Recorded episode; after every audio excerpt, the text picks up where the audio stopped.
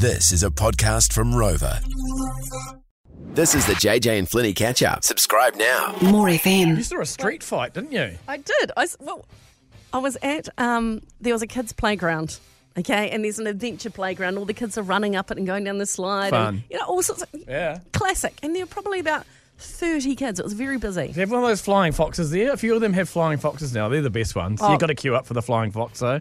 That's true. They Yeah. didn't have one at this one. This one Okay. was actually in a, it's like a pub, a family pub. Okay, so out the Ah. back was this massive area for families and kids. There were these two boys, eight or nine years old, and they got they were having an argument about something. Right. And then they started having a full on fist fight in the playground. Now, normally this would be of concern, but it was quite hilarious to watch because they don't have any skills at fist fighting Yeah, for yeah. a start. So they're sort of standing there. I don't know how I can, I can describe this. You know, if two men are fighting, they Yeah. might sort of be in a bit of a boxing stance or whatever. Yeah.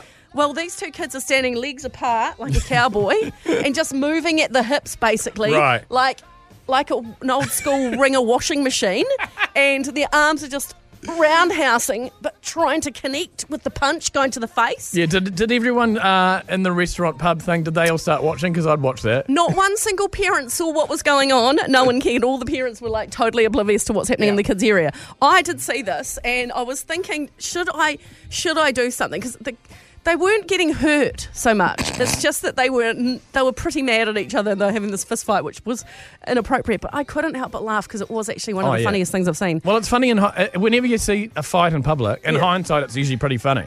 Remember, remember when I talked about um, at the Foursquare by my house, there was a, a couple having an argument over something in the aisle. yeah. There's a guy and a girl, and it was getting pretty heated. And I was on the aisle, and I, I needed to get past them to get some flour. And as I went past, my elbow hit this other flour, self-raising flour, and just goes poof out the top, and this big puff of flour, and it just coated them in it, and it really killed the fight. Oh, But that's God, it was good. funny. All right, so we got Kim on the line. So this is at BK drive-through. Kim, what happened? So my daughter and I had stopped for lunch yesterday, and the lady in front of us had pulled up to the window and was waiting for her meal to be put on the little shelf.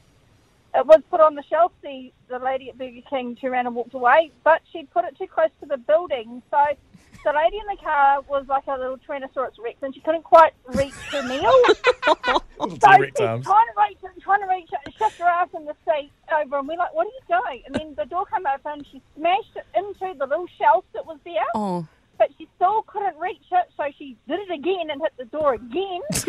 she managed to grab hold of her bag of food, which then she managed to drop oh. outside the car door onto the ground. Then she had to get out of her car, shut the door, grab her meal, open the car, get back in, put her seatbelt on, swear a lot of naughty words, and drive off. And my daughter and I are trying not to let her hear us laughing so hard in the car behind her. It was hilarious. I hope that waffle with cheese is worth it, eh? I really do.